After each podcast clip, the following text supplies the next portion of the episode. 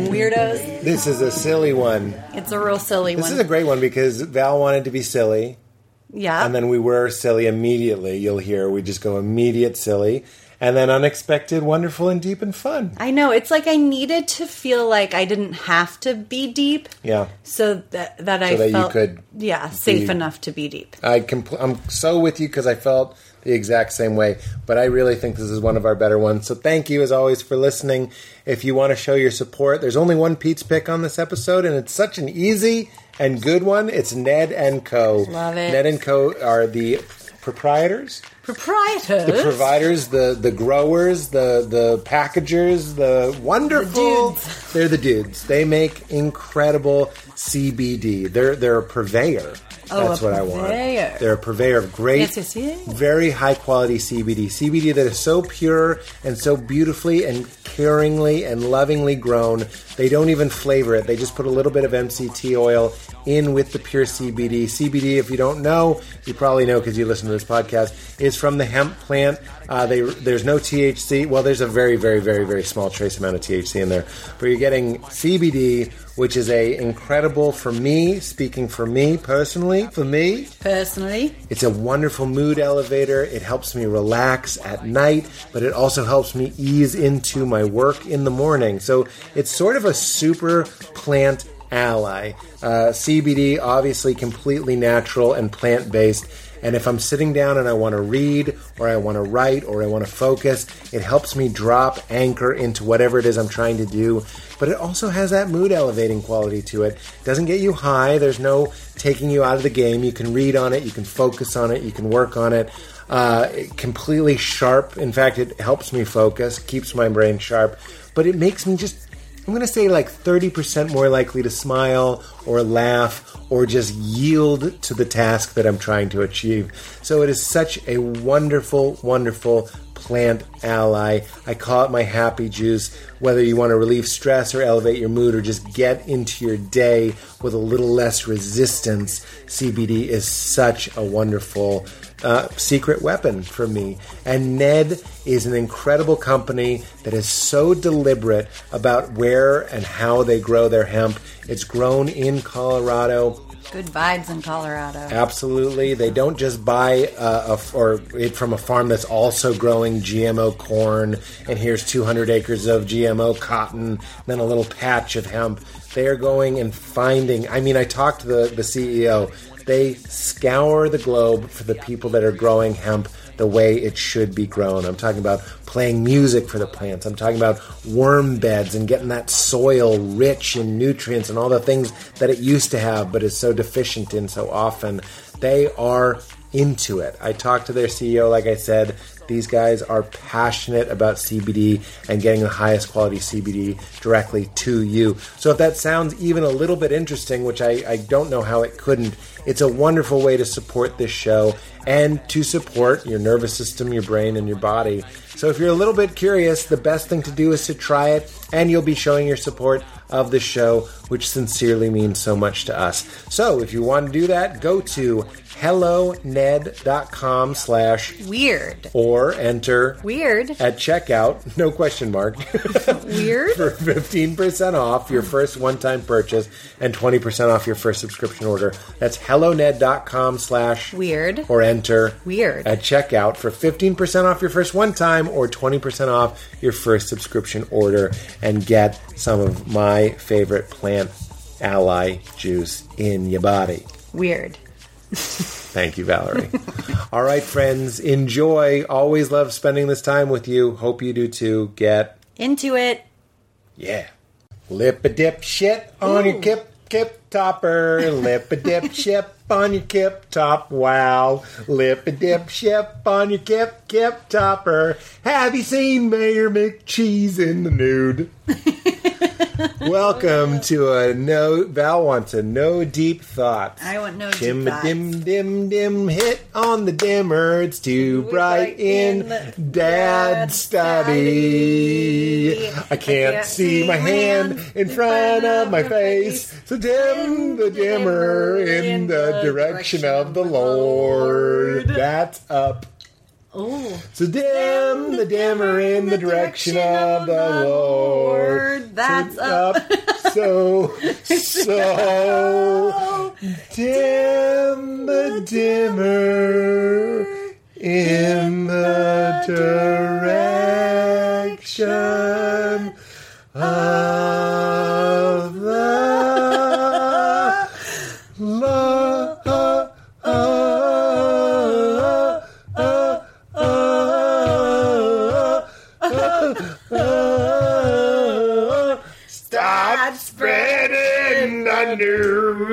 You know what I love to I went do? Louis Armstrong, and you didn't even notice. That's Louis Armstrong's a guy who wants to get noticed. Everyone's singing, and he's like, "Oh, what if I sing in London?" He's not trying to blend in. I know. Was his talking? His talking voice did uh, match his vo- his singing voice. That's like he swallowed a pack of cigarettes. yeah. Like, not he didn't light them and smoke them. He just he swallowed the pack and then threw the match down. So he did smoke them, but he something inside. inside him smoked the His cigarette. esophagus smoked it. it His esophagus evolved like the fish that grew legs. It like evolved Mm-hmm. hands and a mouth, and it smoked the cigarettes. What was that fish's name? What was the fish? Yeah, Lucy gets a name. yeah, the first fish. That What's the grew- first? Jonathan Taylor Thomas is first fish. What? What are these? I'm getting out of here.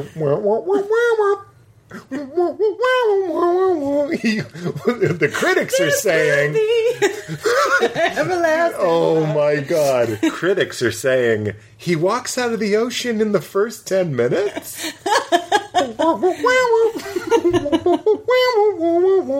it's, it's Bill. Critics are saying they're using the theme from Sanford and Son. And what no one listening to the podcast podcast can tell is I'm uh, miming the the steps with yes. my hands. That's right. Sort of like a seal, flat seal.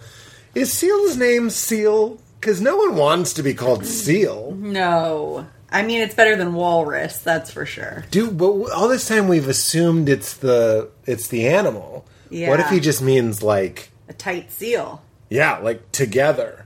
Seal. Seal. If I met Seal, I would be so shy. There's no way I would ask him. is it a seal or a or, or, or like, what? What are you sealing an envelope? That's the right choice. Do not ask him that if you meet him. Yeah, I'll get that every day. I'll get that every like, day. Usually people ask about the scar.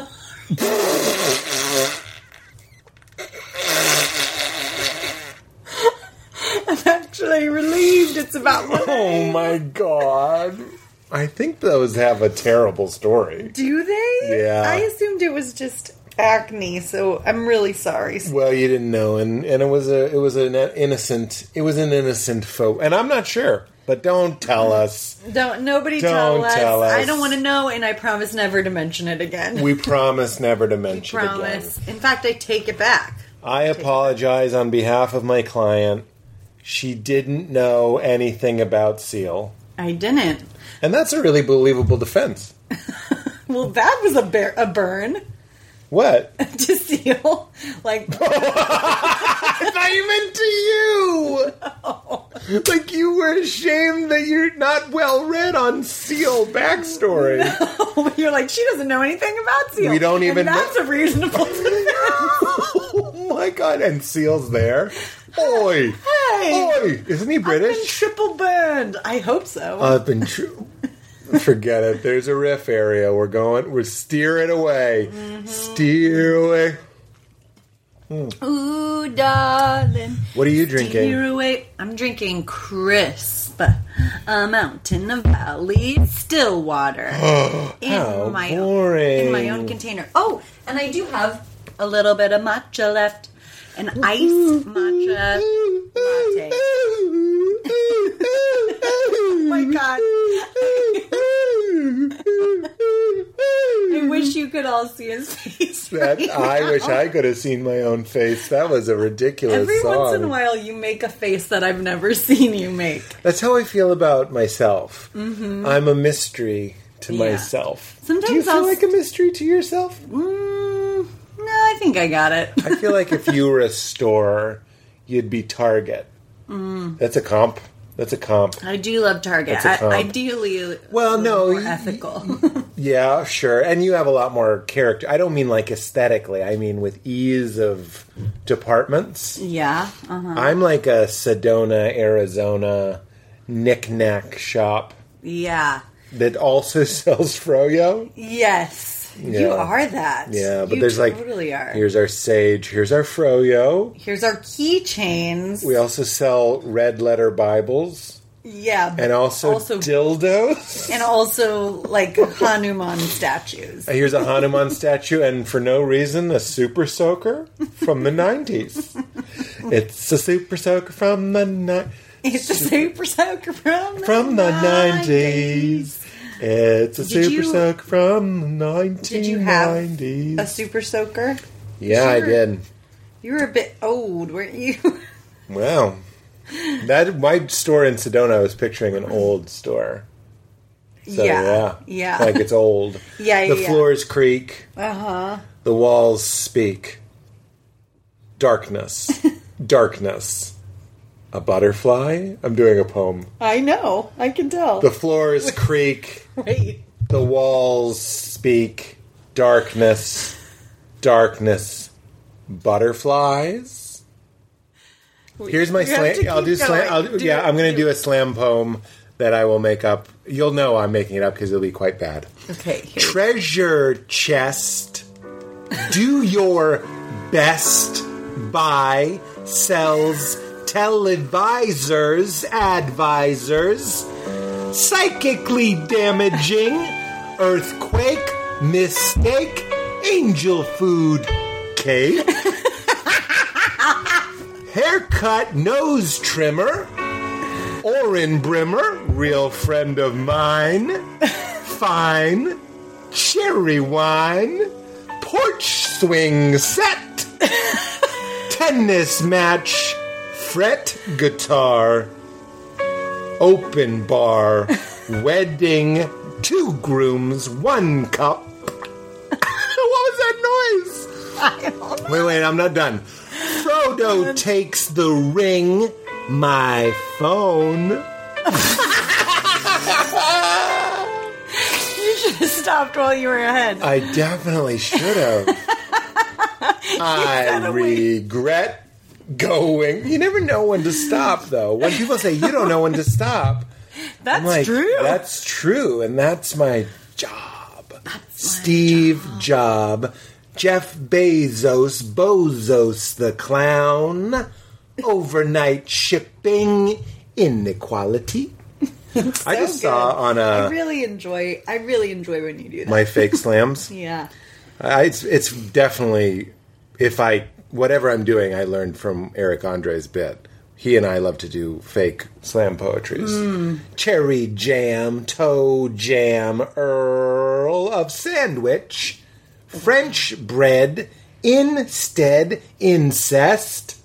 Wow. I really like. I. You know when you like. You have never tried something, and but you do get a sense That you of could do it? whether or not you could do it.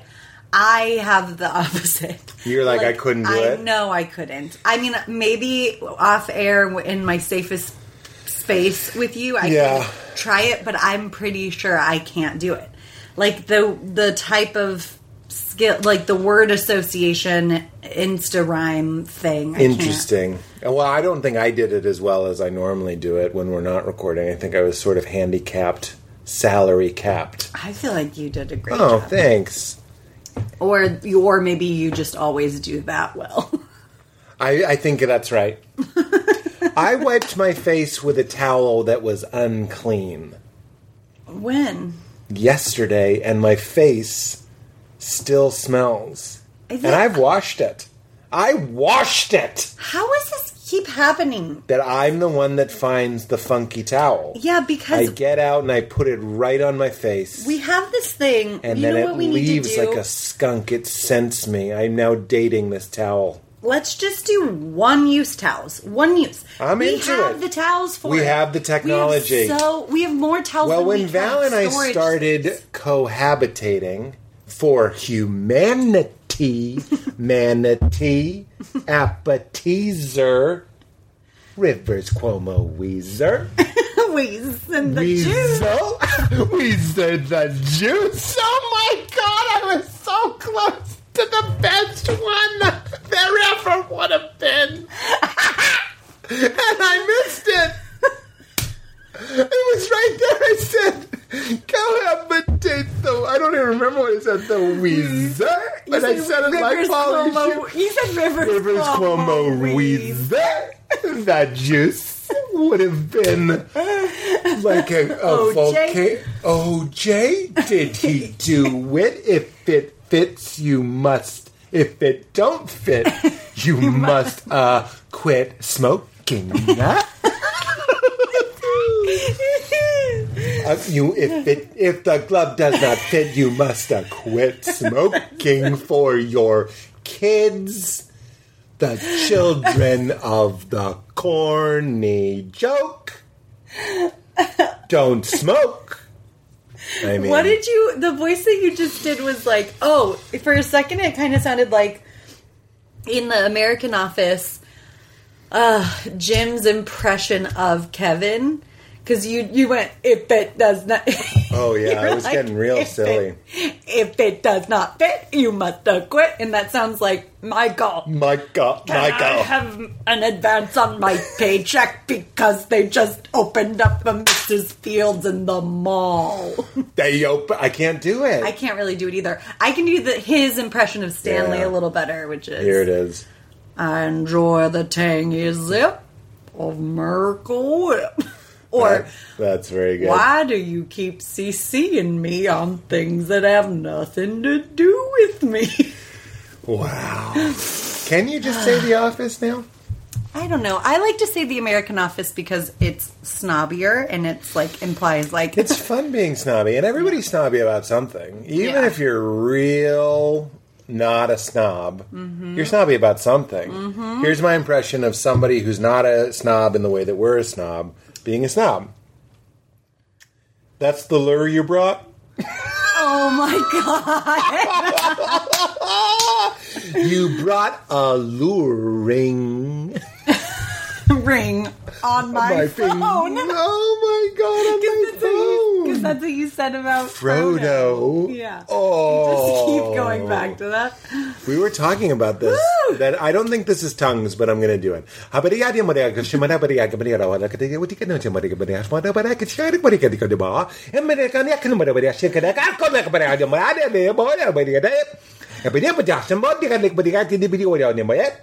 Slow that down. I'm actually saying the full menu at McDonald's. it's so funny. I just pinched my nipples, and it's a podcast, and no one can see. Lifted up his shirt and pinched his own nipples. I pinched. Wow, you really delivered. I'm so grateful because I was like, Not in the mood God. for nude. No, and I just like I feel like I've been so things have been so heavy lately, and I was like, I've just been listening to my dad wrote a porno all morning, and I'm like, I, yeah, like I just want to laugh. Just laugh it up. Just, Just laugh it up. Just laugh it up. You just turned on the silly juice. I did. Well, I just did Andrew Santino's podcast, Whiskey Ginger, and uh, we got real deep. you did. We- you know, and say, not- I not- thought not you were real Say you like we were silly for the silly. We were silly, and I think that did prime. And I, you know, it's funny. His podcast was so funny, and I think maybe sometimes I do forget to make our podcast funny. Not necessarily ours. Ours can be funny, but like sometimes I'll have guests on, and it. I just realize like it's so far from my mind yeah. that I'm like try to get a try to do bits. Yeah. Isn't it And funny like that beds. people used to like this kind of used to be a comedy podcast? That's really funny. It's really true, and I think you know you. I, I think we would do well. I would. I would do well. It would. It would serve to probably lean a bit, a little bit more in that direction. Silly Billies. Silly Billies. I mean, the show's been out for ten years. It's going to go through times. Of course. There was the there wa- Seasons. there was the season of I couldn't stop talking about polyamory. Uh huh.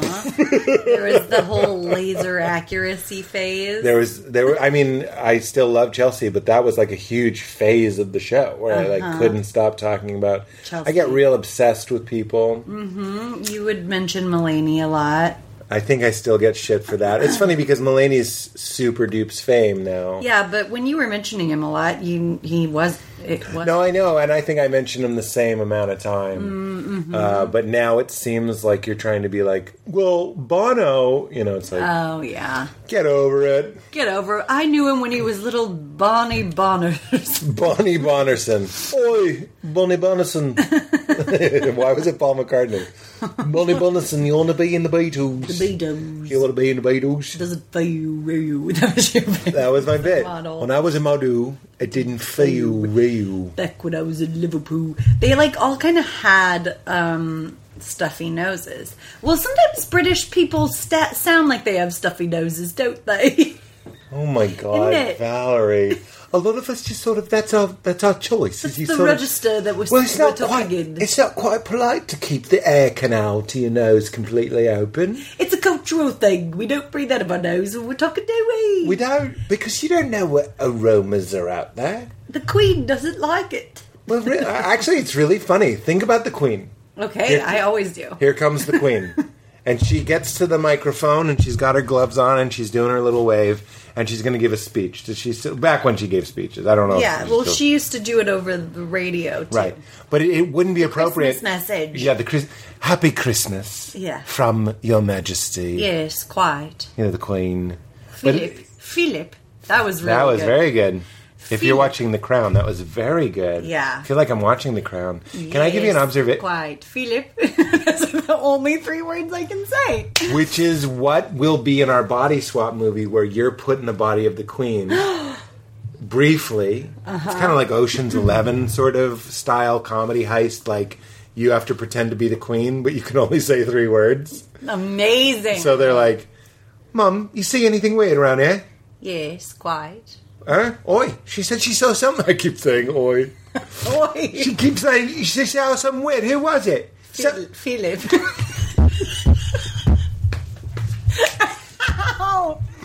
I'm, pu- I'm punching her butt. right I'm punching you. Philip. Philip. Philip. Are you saying Philip was in here? Yes, quite. ah, Prime Minister. I'm getting better. It was very good. Ah, It was very God. good. You guys, The Crown is so good. Ah. I do like it, but I'm always hesitant to watch it. and and it took me years to get you. It was like they're, they No, I have know. four seasons. It took me years to get you to watch it. you know what's funny? When we were watching Black Widow last night, I don't know if I could do this as a bit, but like, and I don't even really feel this way about Black Widow, but it's a you know it's a female lead movie, mm-hmm. and then I was like, oh god. Again, I was enjoying it, but I was like, for so long, white men have been. Yep. Well, who am I pretending to be? Yep. Well, you can be James Bond. You can be Matt Damon. You can be Matt Damon is whoever Matt Damon is. He's Matt Damon. Yeah, exactly. You can be Tom Hanks. Yeah. You can be. It's all of us. Yes. So uh, what I'm realizing is like the effort it can sometimes take to enjoy a movie where it's not just a one for one. Oh, that's the movie me. That's what women and people That's of what I'm color saying. have been doing. Like, just before you finish this very self-righteous point, I'm just kidding. I'm just ah. kidding. That was hundred percent a joke. I know. I mean, hundred percent. Mm-hmm. I'm saying I'm finally learning what you've been Yeah, I saying. was to me. finishing your thought. I know what you- I ruined it by pretend scolding you, but that I'm agr I'm finally starting to go. And it's still Black Widow, it's still a white woman. Yeah. And it's still filled with white men. Yes. You know what I mean? Like, Well, like they're really putting us in not even a car they're putting us in the front part of a grocery uh, cart Mm-hmm. and gently ushering white men into an era where maybe the story isn't directly and immediately about their life and their life situation yeah. Can you imagine That's what I'm- being a what I'm woman saying. watching Glengarry Glen Ross? that's what i'm saying i before you even finished the point i was like i'm starting to go like fuck. like, oh shit. Like, no, no bit. Like, sorry. Yeah. Because that sucks. Yeah. That sucks. Like, it's getting better. I mean, I think Yeah. it's getting better is tricky because you can hide behind it's getting better Yeah. really easily. Still has a long way to go. It has a long way to go, Mm-hmm. but you know, I'm proud that we uh, have Kumail making the Big Sick, like Mm-hmm. movies where it's not. Uh, well, I, I, Big Sick has a cultural element to it, but there's a lot of movies Mm-hmm. where the point isn't. It's a movie about an Asian person. Yeah, yeah, yeah. It doesn't have to be like the Joy Luck Club, which, like, remember in the '90s, if there was a movie about an Asian person, it was the whole movie was just like explaining Asian culture yeah, yeah, yeah. to white people. Yeah. So it was still kind of like a tour. Yes. Like, here, come on in. We know who you are. Well, and that's exactly the whole thing is that is that's like the white privilege thing of or right sorry, white fragility thing of like That's we what- think yes. that there's like there's white which is the baseline and then from Yep. that uh, stems all these other races. That's right. and so it's like yeah. But the lobby of any attraction is a white lobby. Mm-hmm. like that. Even, even if it's a movie. We said we weren't going to get deep, though. I know, but that but I Shimmering- love that you had that Yeah, I did. I, and it is it is such a but I'm embarrassed. Like the reason that well, yeah, this I'm growth embarrassed is that you- embarrassing for for uh, it should be. That's it like is. It's part yeah. of the It's embarrassing. and and it applies to me too. Like you said, it's like white women, okay, but white women have also been represented, you know, significantly more than women Yeah. of color and people You know, of color. what do you make of of this though? Mm-hmm. Because I this is I maybe it's too serious, but I was like, okay, so I grew up. Uh, I was a, a white man child. Oh, okay. As a child, I was a white child, mm-hmm. and I watched movies where, let's say, it's Matt Damon, and they do these incredible things. Mm-hmm. Now we have movies that Leela will grow up with, like when she's old enough, she'll watch Black Widow or something like it, mm-hmm. and now they're doing these impossible things. I can see both sides of it. On one hand, it's like a, it's just entertainment, and and it's good for your psyche to see someone who looks like you doing incredible things, mm-hmm. even if we know in our heart of hearts, I can't fly a helicopter, I can't shoot a gun while I'm flying through the air or do a somersault or all that stuff. Oh, but is there another side where you're kind of like you're let down because you can't do the things that you see on the screen? Hmm. Because I know growing up, I was like, you'd see athletes for sure, hmm. and I was like, well, I can't do what they do, and it would kind of make me feel le- a little bit less than. So the reason I'm asking is because there could be a bit, which is like now we're representing other people, but in these really unrealistic ways.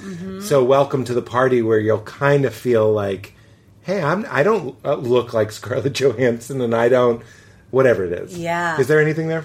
Yeah, I think so. Although I do think we'll maybe, if that is true, then we need to first go through the phase where we see a variety, like a, a strong um, diversity in who is doing the extraordinary things. That's right. And then we can maybe get on the other side of that and be like, and you have people who are just regular people. because if you, if It's funny. That's how it goes, though, right? It starts Yeah. Uh-huh. with like Superman, and then you get movies where Philip Seymour Hoffman is crying into his own cum tissues. Yes. But that's how it goes. Yeah. and that's sort of the trajectory of entertainment. If I'm hearing you, Yeah, correctly. and that's really similar to like I I've maybe said this before on the podcast, but I when I worked for Real Girl, which was a girls empowerment program, um, my boss and friend was I guess maybe fifteen to tw- somewhere between fifteen and twenty. No, she yeah, fifteen years older than me, and we kind of I kind of figured out that there's like this is a you know these are colloquial terms minimizing a, a bigger idea but it's like the sex in the city, city feminists and then the broad city feminists and like she was of the feminism era of like we can do everything men can do and we can look fabulous doing it Right. and like that was necessary that was a necessary Right. step to be like so women are capable of doing of like being in a man's world and succeeding at that and now because they already proved that we get to be like girls lena dunham broad city era of like Also, we don't have to do any of that fucking shit because we're just inherently valuable. Yeah. Well, imagine we if- can be deadbeats as well if, we want. If if Dum Dum Pete is watching Black Widow and has a minor epiphany, going like, "Wow, this is a little bit," and I really mean a penny, a Mm-hmm. penny's worth of the feeling that other people have hundreds of thousands of dollars worth Mm-hmm. of what it feels like to not be the lead in a in a, a movie. Mm-hmm. How much more would I wake up to these realities if I had to do the things you feel you have to do Mm. to like look Mm-hmm. look like a woman? yeah. And I don't mean like a woman. I mean like look like a woman in our culture. society, like the patriarchs. Tell them your Lena that. Dunham mm-hmm. observation about girls. I thought that was so funny. Which one? You said when you watched the pilot of Girls, do you? Oh I- my gosh. Yes. So this is my own line. internalized misogyny. And like I love Lena Dunham. I love her for life and Girls was such an Yeah, this is this is not a Lena Byrne. It's just a it's It's it's, just a a- tip to how revolutionary it still was when Yeah. Girls came out. and it is it's it's a good example of, of like I said internalized misogyny. But the the opening scene of Girls is Lena uh, at a dinner table with her parents, like at dinner with her parents, and that entire scene, I was thinking, when is the lead of the show coming in? Yeah, Like I didn't think that that could be the lead. like it's one of these shows that opens with like a non sequitur scene, mm-hmm. and you're like, but later the Sarah Jessica Parker Whoever type will walk on and be like. No, wow, normal people. So glad I'm not one of those. I have a fast-paced lifestyle, and she has a Cosmo. I understand, and, Yeah. and I'm not even trying to be funny. It feels like Broad City Feminist is we can do whatever we put our minds to, mm-hmm. and we can have a full bush. Like that feels like a joke that and it's also like, and we we not that a full to- bush is ugly. I'm just saying like there's something bush owning Sure. about Broad City. Well, me. it is just like it's the bush owning. You're just gonna let me say that? There's something bush, Bush owning, owning. meaning you got. Well, it's like, eh, yeah. There's they're not just working with only flattering angles, and they're making their bodies funny, and they're like, right. uh, you know, yeah. It's this idea that the the human body doesn't have But to always be perfect to be valuable or lovely. And that's the arc we're talking about. That's it. First, you build it up Yep. to a ridiculous pitch, and that's what we did.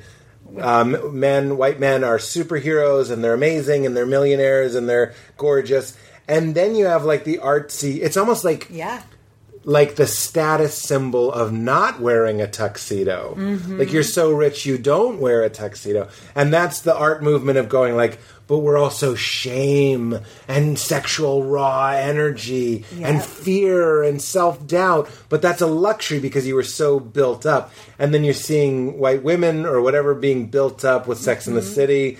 And then the next step is is the art movement of going, but we're also we have diarrhea and we're Yeah. scared sometimes and we're and on girls they were very selfish kind of like seinfeld they were like very Mm-hmm. self-centered but that's like the privilege when you privilege. bolster i don't mean bad privilege when you bolster a collective identity Mm-hmm. and build it up enough then you have the luxury to playfully assassinate but you can't really do that with groups that haven't yet had the decades of look at us as superheroes, look at us as the president. That's right, In yeah. reality and in a movie. And then after you have a good coat, a base le- and this is also true of the human psyche. Mm. One of the reasons I'm comfortable being like, look at I'm always clammy, I have boob shadow, uh, whatever it might be. Mm-hmm. I breathe too loud in videos that I shoot, whatever it might be. Mm-hmm. That's only because I built the foundation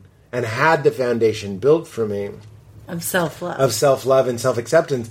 So that is like the model we're seeing, And it's- the personal model in the in the group.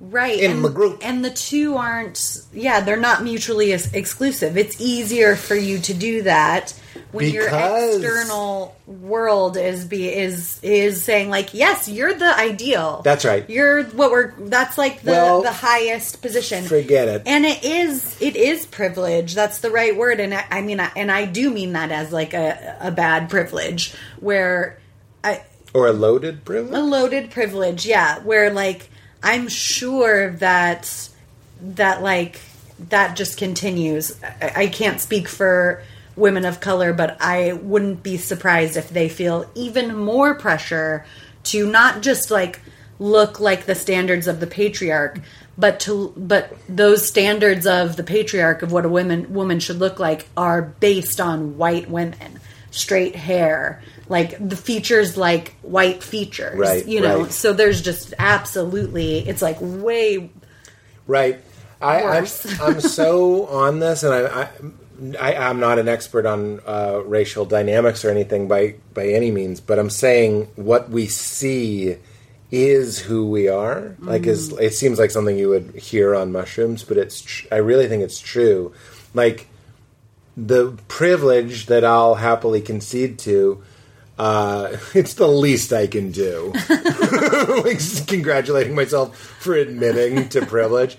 But men are. We are. Like if you're isn't that like such a loaded and stupid system? Like if you just admit that you are the beneficiary of a cultural privilege, yeah then you're like one of the good guys. All you have to do is be like, I, I have that. that's i mean I'm not saying you're one of the good guys, but at least you're heading in the right direction. At least Yeah. you're not denying it, and then we can start working on it. Yes. Anyway, what I'm, what I'm saying is, for sure, because the books I read as a kid and the movies and the TV that I saw, even something as silly as Saved by the Bell. I know that Zach Morris is trash. It's such a funny YouTube or what, whoever made it.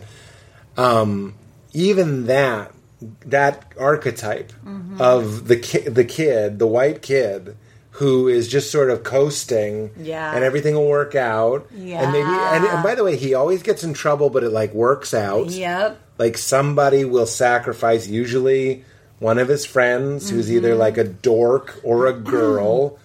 Or a minority. Yes. Whoa! Yeah. Am I blowing my own mind right now? no you're blowing mine too We'll sacrifice something and keep him coast keep him surfing on top of reality. So I know for a fact going into a job interview, I never really did that, but like going into a situation where I had to prove myself, mm-hmm. I was being bolstered by the belief by the thousands of images that I had seen of people who looked like me succeeding. Succeeding, exactly So I walked in and I was sort of like, I look like a success, don't Yeah. I? Yeah. Based on movies, based Yeah. on television, Charlie Sheen in Wall Street, Michael Douglas in Wall Street. Yeah. And, and I, I know we're not really. Let me just say this we're not trying to get the totality of the issue. We're just having a conversation. So I'm sure there's going to be some blind spots in this conversation, but this is just uh-huh. what we're talking about today. Uh-huh. Yeah. And when I see Leela's books and her toys, sometimes we get teased because Leela will have multiracial toys or mm-hmm. multiracial books. Usually, somebody from Boston mm-hmm. will laugh at that, mm-hmm. and I'm like, so it's Emerson said a, ma- a man or person is what they think about all day. Mm. And I'm like, I really. I said something very similar to that. I think, yeah. Mm-hmm.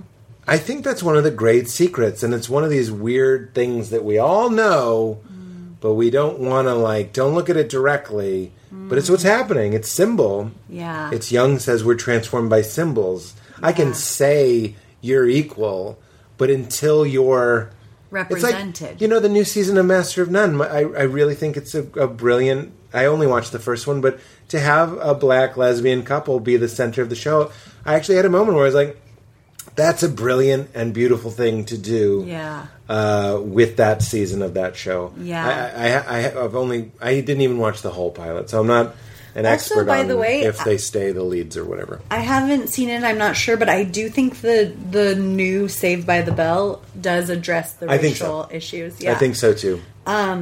I I think that that is like yeah the, the representation.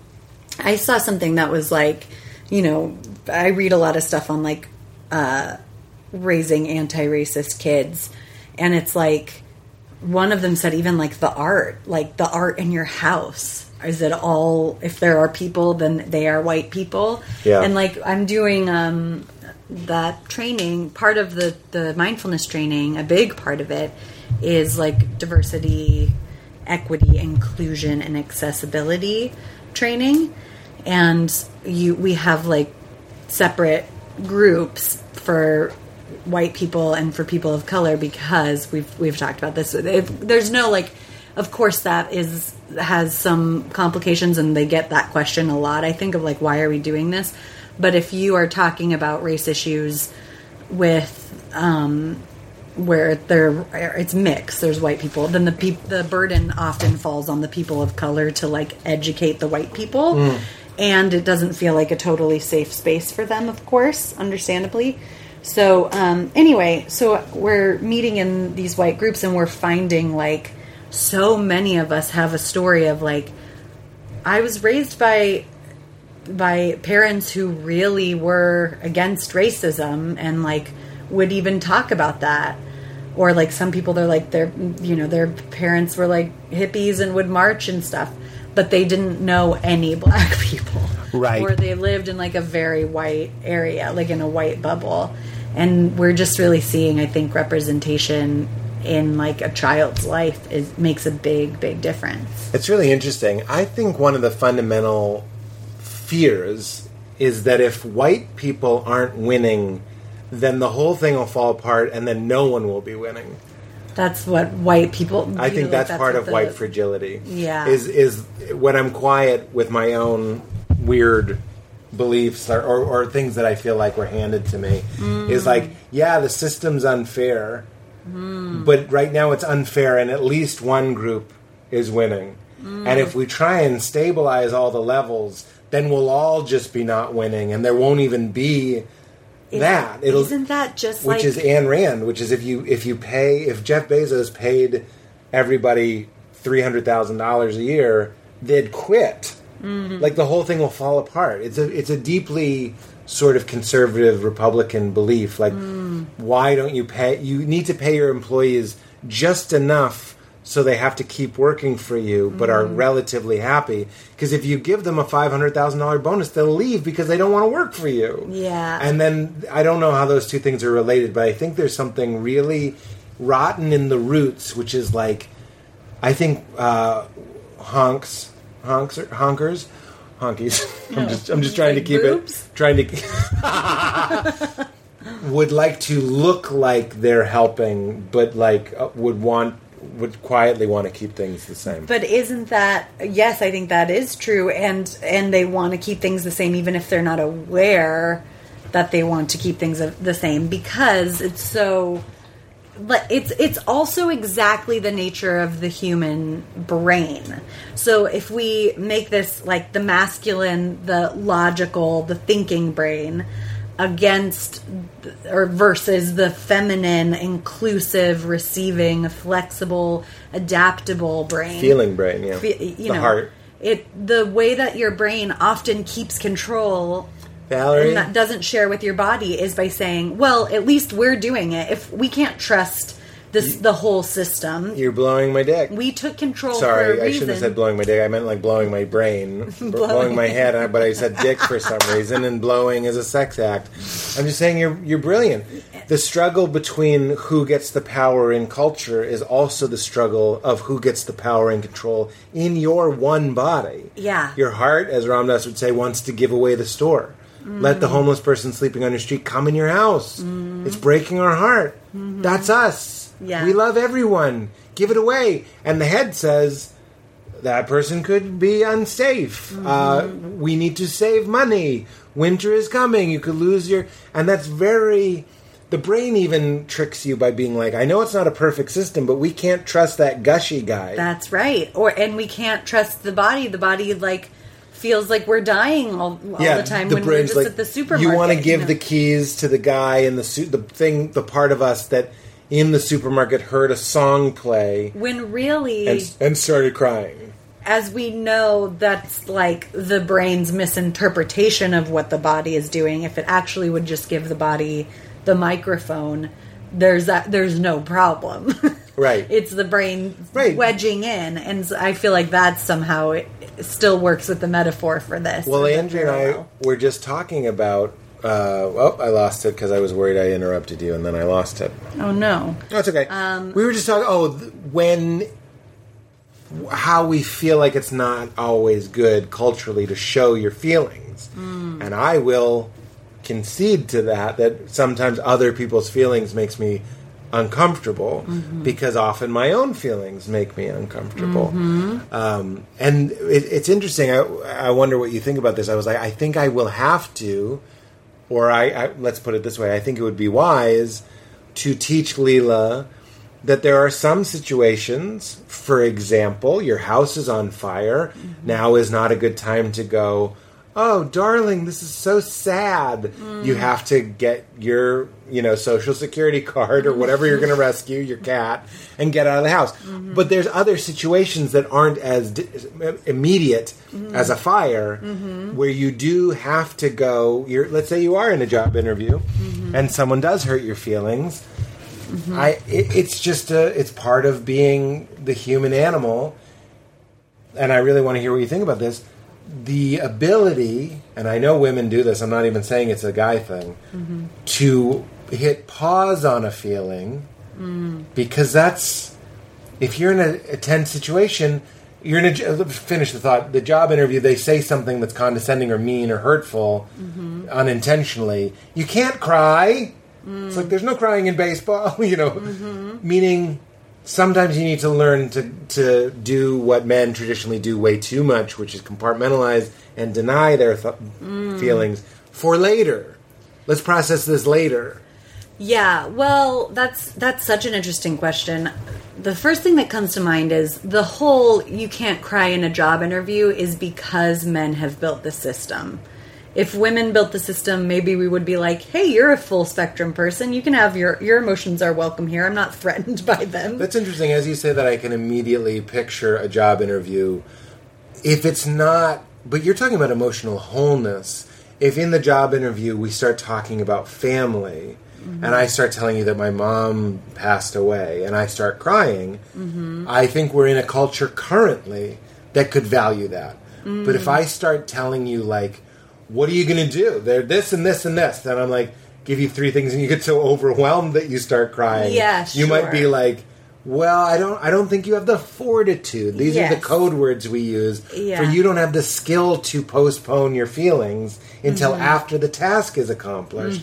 If every guy or, or or woman, every person on an I beam building a skyscraper was going like I saw a, a, a ladybug and it reminded me of that summer in, in Rhode Island and he starts crying and he drops a blowtorch on somebody's head. This is a cliche, but like mm-hmm. where in all of our embodiment talk is it good to have some of that like it's not what's happening right now because that's Yeah. sort of what i do for a living is i show up somewhere and no matter how i'm feeling i look for the mm-hmm. funny version of me. Mm-hmm. And that's not just boys. Mm-hmm. All entertainers all public speakers all clergy all people who present or all people who have to show up. all barbers do this. They can't all all beauty technicians do this. All manicurists do this. They have to go now isn't the time to be a mess. Yeah. I I think that there is um I think that's the thing is well, I think so many things about this. The one the first thing I was going to say is I feel like there is an, an uh, attuned embodied way and I and I do practice it um, to say, okay, I see you. Thank you for letting me know you're there. I will get you somewhere safe where we can Oh, I deal love with that, this. yeah. Which is like that's how I feel if something comes up, even when I'm like, for example, when I was in Texarkana uh, for my my grandpa's funeral, and I was in so many situations with with people, even though they were family members, that I was like. I can't. My feelings aren't entirely safe here, so Mm. I have to just go and I have to wait and manage it. So you are working with the whole system. You're not just. But I was going to say, the second part of that is there is validity to it to this point, and I want to be careful because the that is like the thinking's mind, the thinking mind's storytelling about why we can't trust the body or trust feelings. Is it's like, and if you think about like traditional, like misogynistic, even relationships where it's like, well, women are hysterical, we can't trust them to do anything. They'll be so emotional all the time. What if they get their periods? Whatever. Yeah, yeah, yeah. So I just really, really don't want to fall into that myth because the truth is, if you are embodied and you're working with your whole system, including the brain, but it's just one of the factory workers, it's not the CEO, um, then you, then you, there is a way of like managing it in a really That's right. healthy way. It's funny as I was we started talking about this. I'm glad we did.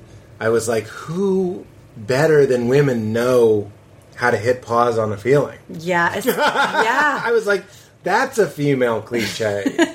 you know what I mean? yeah. Men are doing it unconsciously. Mm-hmm. This is a generalization, but I feel like women are doing it consciously Yeah, and more often. I think that's true. And like parents know have to do this all the time. Like your kids' feelings gonna take the the so if, if Leela's having really big feelings, of course I have feelings about those feelings. But like I have to wait That's right. a minute That's and exactly be there right. for her feelings. If she starts crying and then I start crying, it's like this is this isn't helpful to anybody. yeah, exactly. Even if I'm just crying because her crying makes me sad, yeah. it's but I I, I think what I've uncovered is a slight uh, unconscious bias that women aren't as good at pausing their emotions. I think I might have had some of that in there. And now that we're talking about it, I'm like, uh, you know, watching shows like Girls and stuff. I'm like, or or just knowing women. I'm like, of course they, they're the ones that are. It's the cliche of crying in the bathroom in Mad Men. It's like Yeah. they're constantly being humiliated, many. constantly being degraded, and constantly Yes. being called to the standard of thinkiness Mm-hmm. that the patriarchy is insisting everybody do, Yeah. including one another. We're policing one another. Yeah, not to mention, we're thinking of emotions as crying. If you include, and well, it should be because it's an emotion, anger, then men cannot hit pause on their emotions, maybe even nearly as Yeah. as often. I mean, like, if we're thinking about how many men flip a lid at work. Or even in a job interview. I mean, it, you know, Yeah. that's that's just become the patriarchy has told us that that's the acceptable strong emotion Right. and so that doesn't even get included when That's we're right. like emotional Well, we have a hierarchy of emotions and which ones are good Mm-hmm. and cool. And that also comes from what we've seen. Mm-hmm. I've often applied this to sexuality. I, you know, you've heard me say if we had a bisexual president and Mm-hmm. all our sports heroes were bisexual, and you know Teddy Roosevelt, the great bisexual. You know, like you didn't even have to say it. Like it was. This is ancient Greece, by the way. Yeah. it was just like yeah, everybody fucks everybody. Yeah. you would see more bisexuals. But similarly, if our movies had Batman crying Mm-hmm. and that was celebrated, you'd have more. That emotion Mm-hmm. is equal to anger, but we see anger showcased Yeah. and valued. and then it goes back to that Teddy Roosevelt, the great, the great bisexual. bisexual. It goes back to that great Eckhart Tolle point that he makes in New Earth that I can never f- fully quote accurately, but that his theory is that the developing male ego early on sensed that it would survive better in the masculine and Hmm. in the male ego.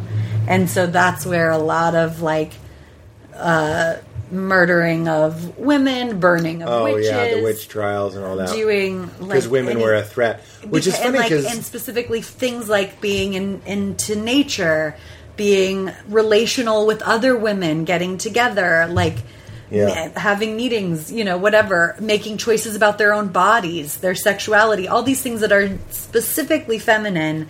It was like trying to demolish the feminine, and a, a big part of that was emotions, Hmm. and it was logic over emotions because the ego, the human ego, can work better with the with The fuel of the mind. brain. Yeah, exactly. That's And right. That's why he also says it's in general easier for I'm not even going to say women. He says women, but I'm going to say uh, people with more feminine energy to awaken because they're a little bit more in their emotional world and emotions are an easier portal to the present than thoughts and things. Wow.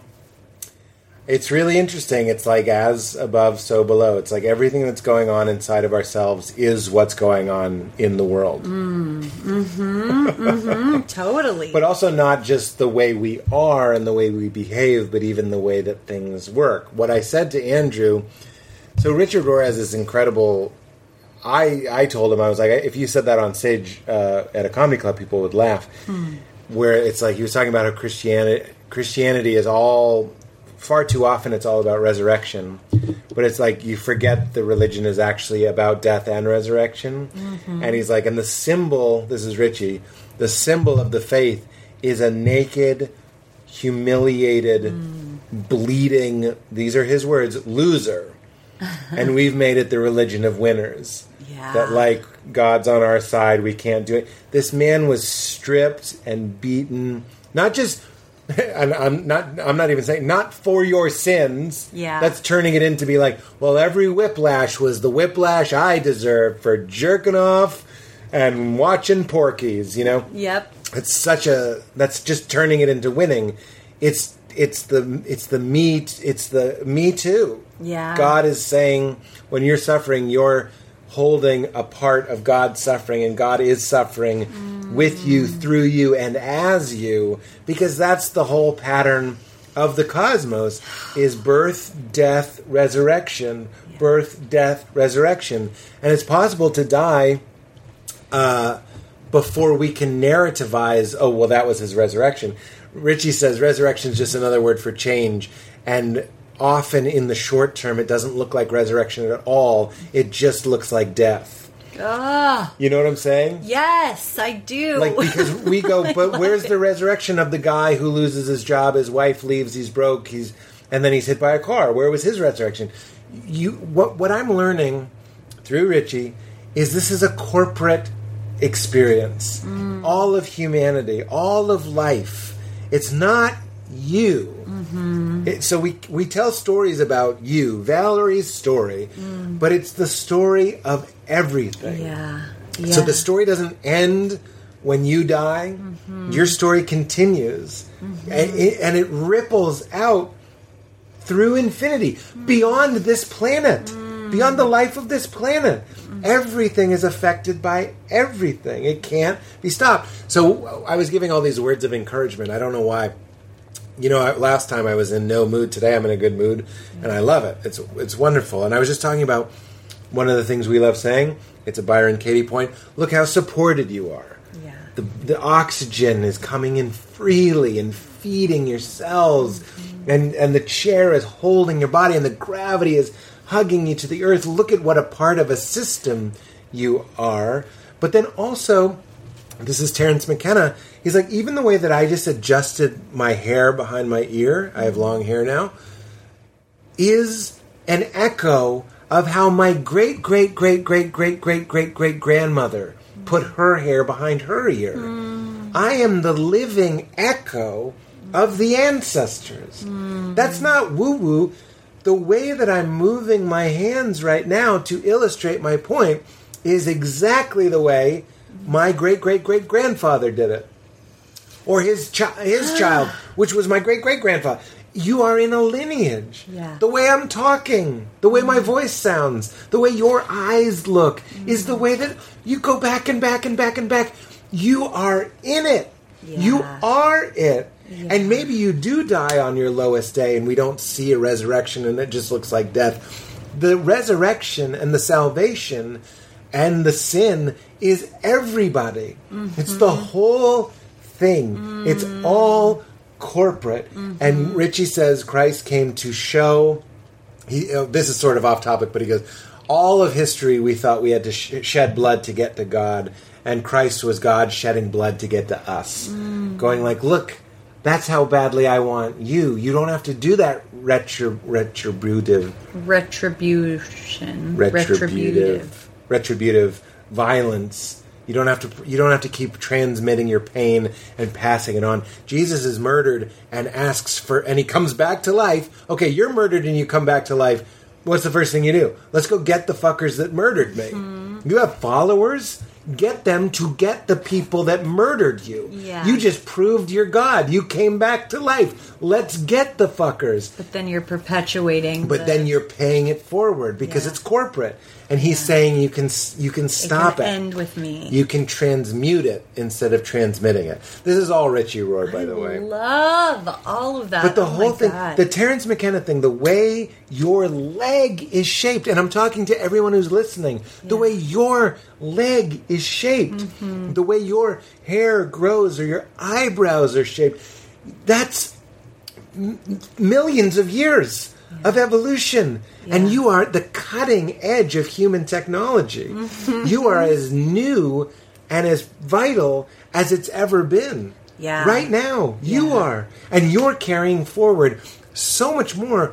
The isolation of your private story. Of course, we're obsessed with achievement and wealth and power. That's all the individual can do.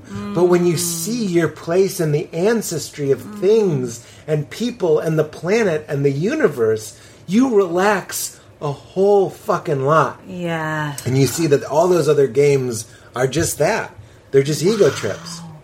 Wow. I love this so much. Isn't that good stuff? That's so good. I'm trying That's to so think good. of- and the the I, I read and listen to so much Richie, I can't really tell people where to get that. The, in the footsteps of Paul is one of them. yeah. the ancestor thing keeps coming up and I really think it's something that would be valuable for me to look into more and I'm sure our beautiful listeners are going to send me a message of books I could read on it uh, and that would be greatly appreciated. Um, but I just I, because my core negative belief is I'm all alone and I'm small and fragile and separate. Like to think of that connection to the earth and to my ancestors and and I kind of started doing that when I had Leela like that is one of the ways to think about it is thinking of the, all of the women that came before you that gave birth in your lineage That's right. and like even imagining them standing in the delivering room with you like with all of their stories and just remembering that your body knows how to do it it's it's in a way it your body has done it you know what Your I mean? and it's the same with death. yeah Your body knows how to do it. it knows how to do and it and it has done it. and it learned from all of the people who in your lineage who did it That's right. and um and so i love that and then it also in terms of healing like even directly when i was pregnant and still in, in my spiritual journey thinking of the things that my parents and grandparents didn't have the resources to process the things that happened to them but they had no resources to work with it so they just held it in their bodies and then handed it down to me and i am the first i'm i would say i'm a first generation resourced person Yeah. to be able to process all of that pain That's right. so that's generational pain and then i you're know working off going all of theirs too. yeah, I'm Yeah. working off all of theirs, and I am so sometimes that can feel like, oh, why do I have to do it? That sucks. But it really is a privilege because I have the resources to do it. And that pain doesn't stop at my grandparents. Those are just that's just the pain that I know about. But like of course that goes deep into my ancestors and like they would on some level and this I know this is like this is not a new idea. I think this is like a very um, it has like West African origins and Native American, but it's like your ancestors want you to heal. They're they're invested in your healing. Well, because your healing is their healing. Exactly. That's the whole. For some reason, it was just on my mind. All I wanted to say to Andrew and the people listening to our podcast was these encouraging messages. Mm-hmm. And from the ancestors, you get to the awareness hmm. that's looking out your eyes isn't a personal. And I've made this point before, but it's not personal. It's not your awareness. Yeah. It's not my awareness. I'm renting it, or the, or this, or it's renting this body. Yeah. is actually a better way to put it. So my awareness that's looking out my eyes is the same that's looking out your eyes. Yeah. you you can't be alone. You Can't be alone. And oh. by the way, the the what Richard would call it the Christ, the the panentheism, the the God energy, the life energy that's in you is in the chair, is in the. Did you know ninety percent of your molecules every year are replaced? So every seven years, every cell is completely reborn, but every year, ninety eight percent of your atoms are replaced. Wow. So what is happening? I know I always say it's a swarm of bees, mm-hmm. or it's wind, and we're just plastic bags in the wind, mm-hmm. going around so sure that you're just a plastic bag. Mm-hmm. And I was making that point. I'll make it again here. I was like, when I die and I say to Leela, "There's nowhere you can go. I am not." I mean that quite literally. Yeah. And my awareness is the same awareness as you pick your. You could say Napoleon if you want to go sort of that way. You say Martin Luther King Jr., Mother Teresa. You could say whoever you want. Mm-hmm. There's just one. Yeah. We're just talking about the phenomenon of awareness that we all share. It's the wind Yeah. is the focal point of spirituality, of spiritual practice. We're interested in the wind, but we're in a bag culture. Look at that bag. Yeah. It's catching the wind and it started a company, and that's a great American. Theodore Roosevelt, the great bisexual. when really the focus, and everyone should agree on this, is the fundamental building block of reality and of awareness being itself hmm. is sort of the only thing really worth talking about. But when you get into it, mm-hmm. you start to get some of the peace of like, okay, that's why I like the way I rest my hands on my chest as I am right now.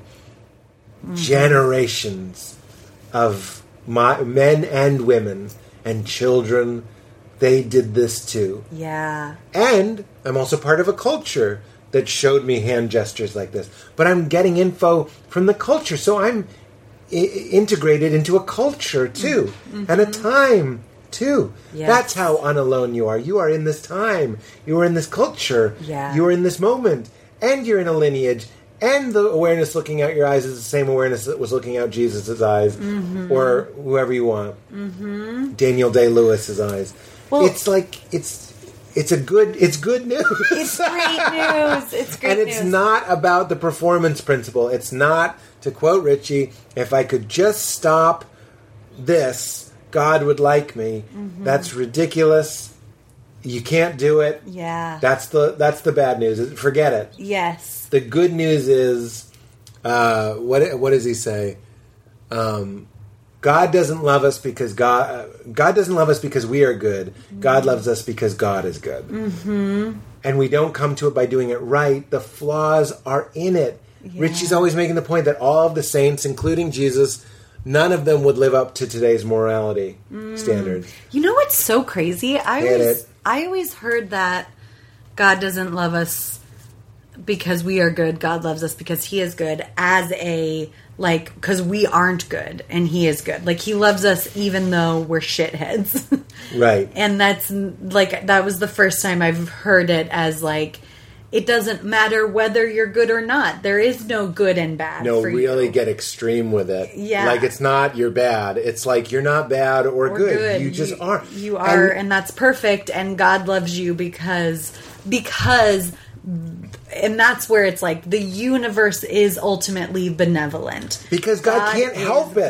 good. Yeah. God is love. We can say that. Yeah. It's in the it's in the book. Yeah. God is love. Mm-hmm, And we go, but he hates you. Yeah, I just saw a meme. It was Jesus knocking at the door. He's like, "Let me in." And the voice on the other side of the door says, "Why?"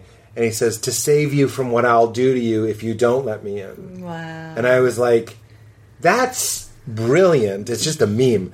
But Jesus saves you from Jesus. Yes, yeah. That's that was what like- we were told. I know. And Jack Kornfield tells the story about uh, I can't remember, but it was like you know a missionary goes to like a, a indigenous tribe or like a, a part of the world that has never been told about Jesus.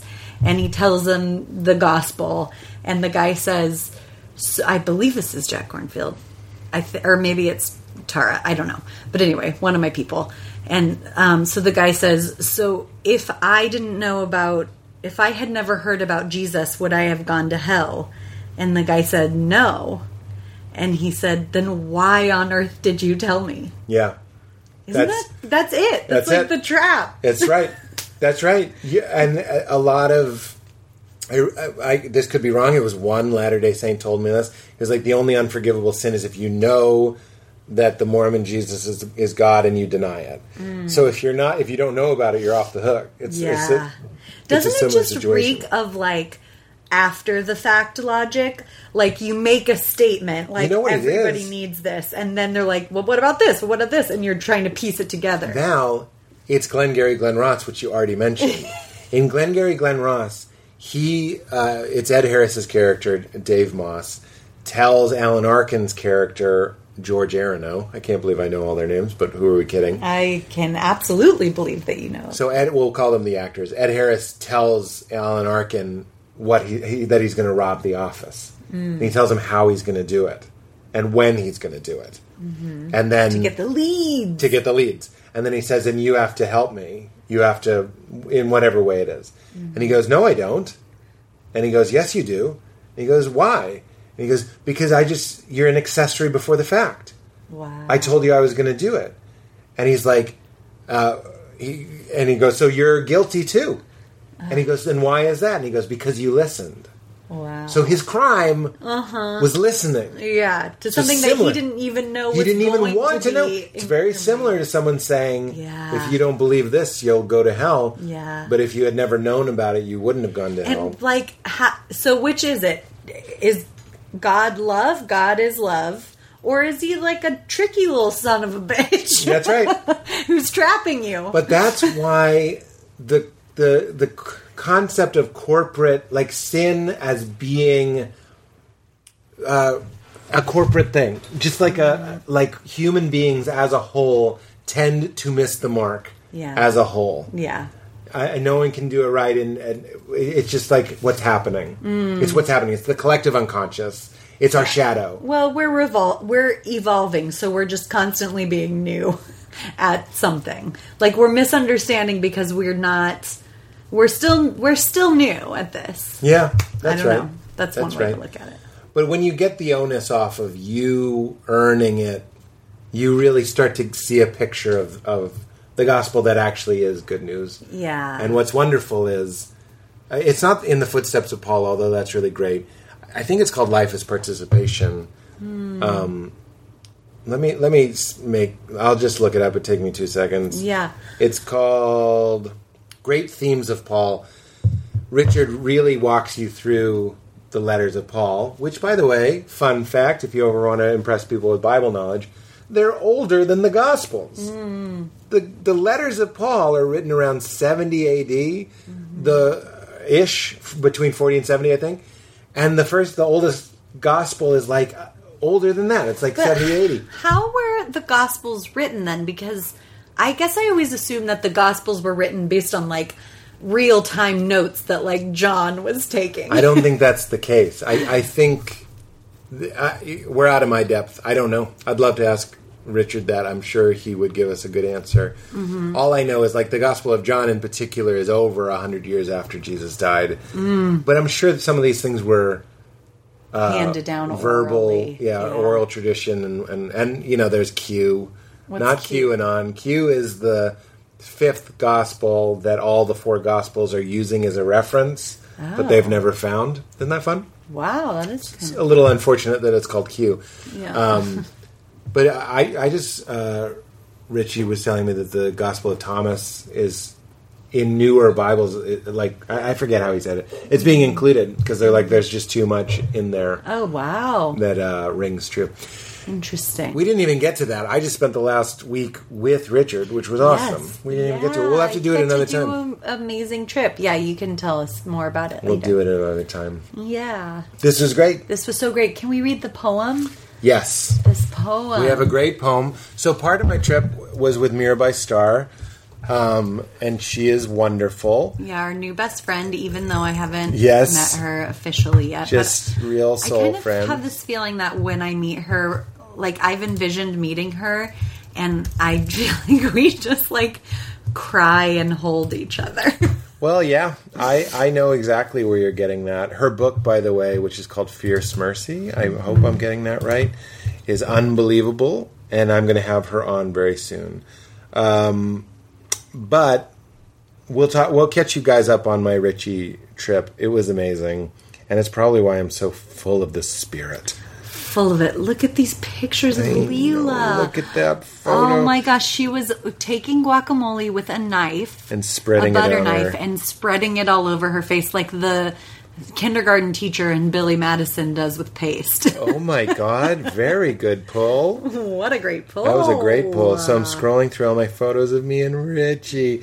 I had real Richie withdrawal since Yeah. I'd been home. Some people, when they saw the movie Avatar, they were depressed. It was called the Avatar Blues.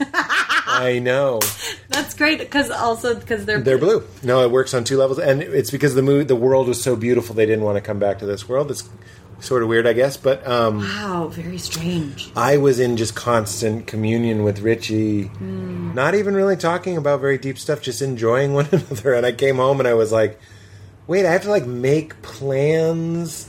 Like, you know that summer camp feeling or a monastery Yep. where there's just Or retreat. or a retreat where there just are people around. Yeah. I'm very convinced that's just how I'm supposed to be living. That's how I'm supposed to be I living. know. And, you, and I it's resist it. a little while for you to see it. I know. I, resist it because I'm I'm the the head doofus. You're gonna read it, okay? head doofus. I'm the head doofus. Not the head doofus. Uh, We're gonna read this poem. So Mirabai read this, and she read it to us before dinner, and she read it twice because that's You what you do with poems. Um, but why, why don't you go ahead? All right. Annunciation by Marie Howe. Even if I don't see it again, nor ever feel it, I know it is, and that if once it hailed me, it ever does. And so it is myself I want to turn in that direction, not as toward a place, but it was a tilting within myself as one turns a mirror to flash the light to where it isn't. I was blinded like that and swam in what shone at me, only able to endure it by being no one, and so specifically myself, I thought I'd die from being loved like that. Ugh.